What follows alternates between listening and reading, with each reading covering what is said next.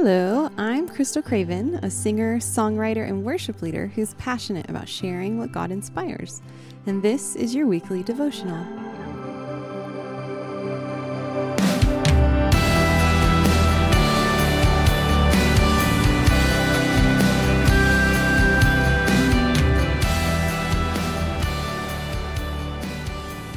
Have you ever read through Ephesians 6 10 through 11 on the whole armor of God and thought, that seems like a lot of work to put on?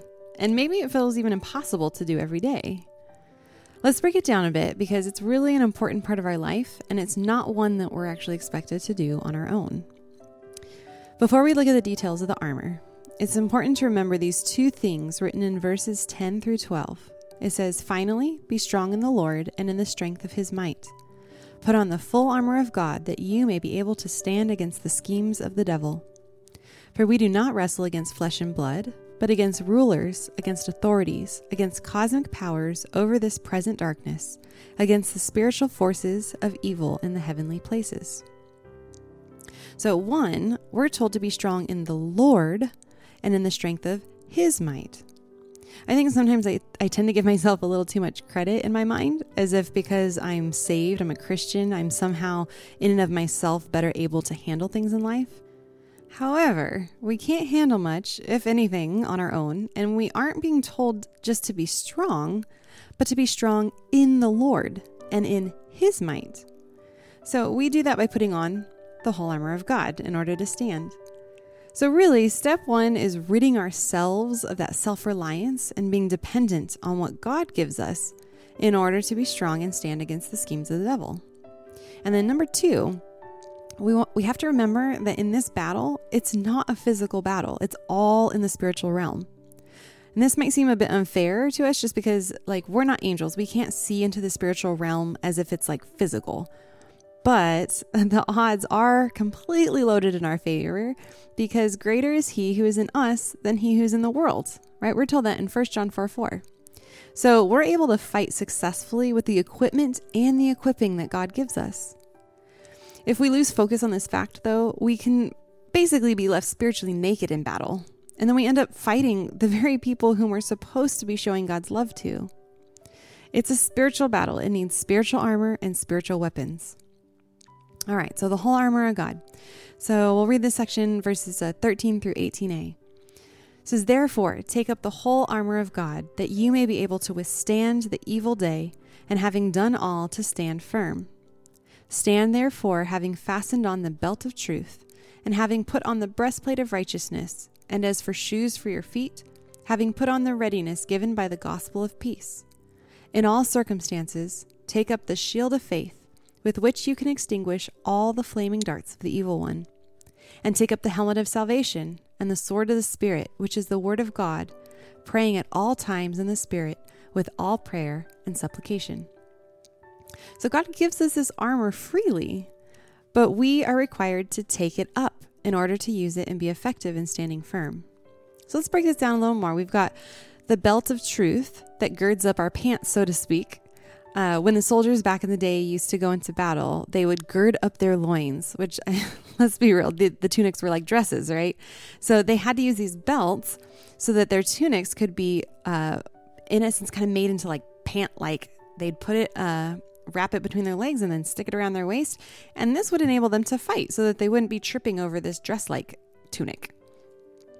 And truth keeps us uh, focused, so we're not deceived and we're not tripping or falling into deception and sin. When we hear something that's not true, we'll be girded and ready with the truth, who is also the way and the life, which is Jesus. Uh, we have the breastplate of righteousness. This covers our major internal organs, namely our heart.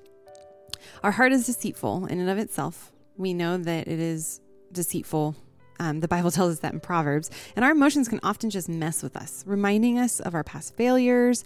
Um, it just like gets our stomach in knots, just making us want to curl into this big ball of shame.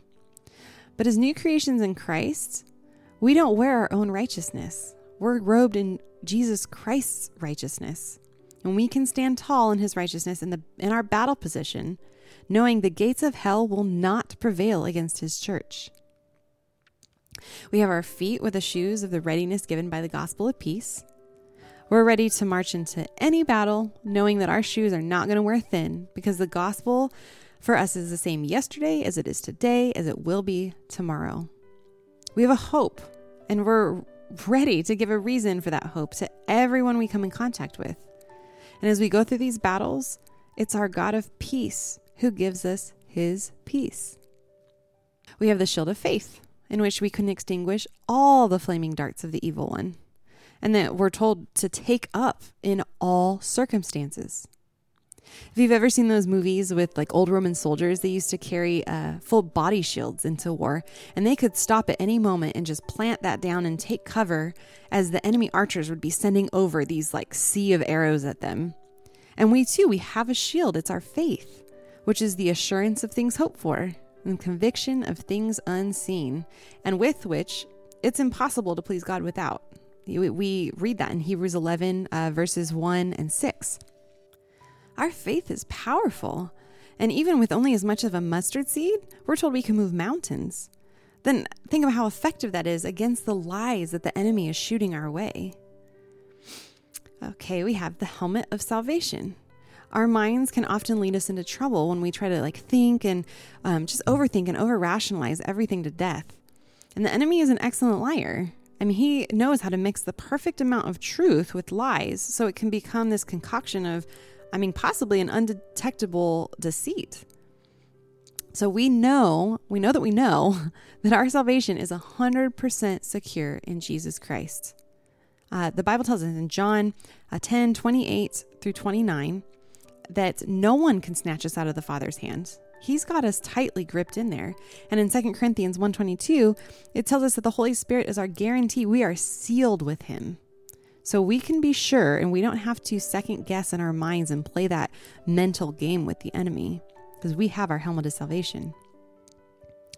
Next, we have the sword of the Spirit, which is the word of God. If you're in battle, like a real physical battle, would you ever put down your sword? I mean, me either. I would be gripping that thing so tightly, I, I would be taking it with me everywhere. The same should hold true for our spiritual sword, which is both our offensive and our defensive weapon. We have to realize, too, that the devil tries to use the word of God against us sometimes, but it's always done in deceit. Satan will twist and add things, take things out from God's word, and attempt to basically sword fight with us. And when he's that close, it's often very personal just like it was when he was tempting Jesus in the wilderness in Luke 4.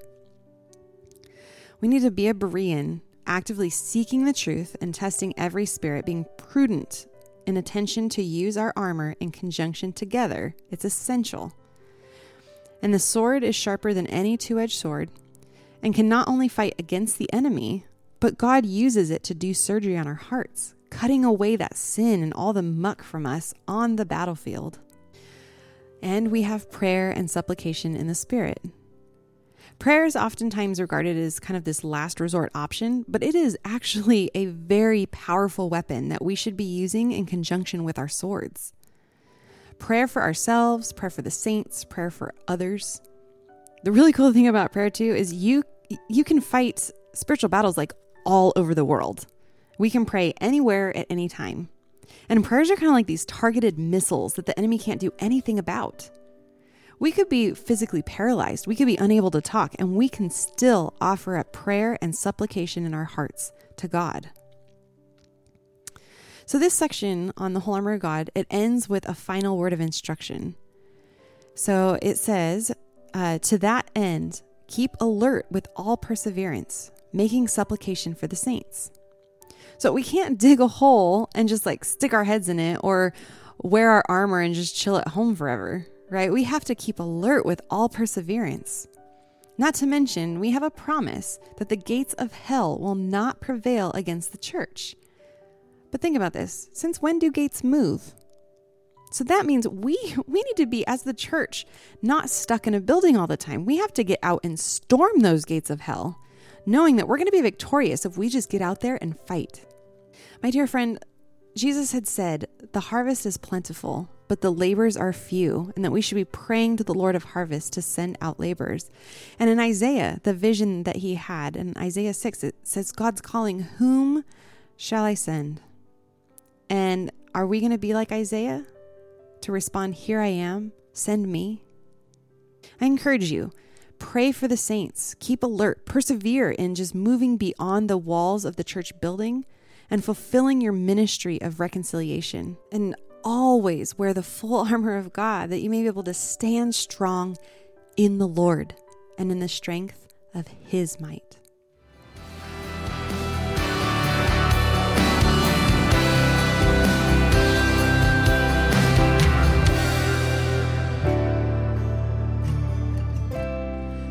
Blogs, written devotionals, and originally written songs, visit krystalcravenmusic.com. And that's Krystal with a K.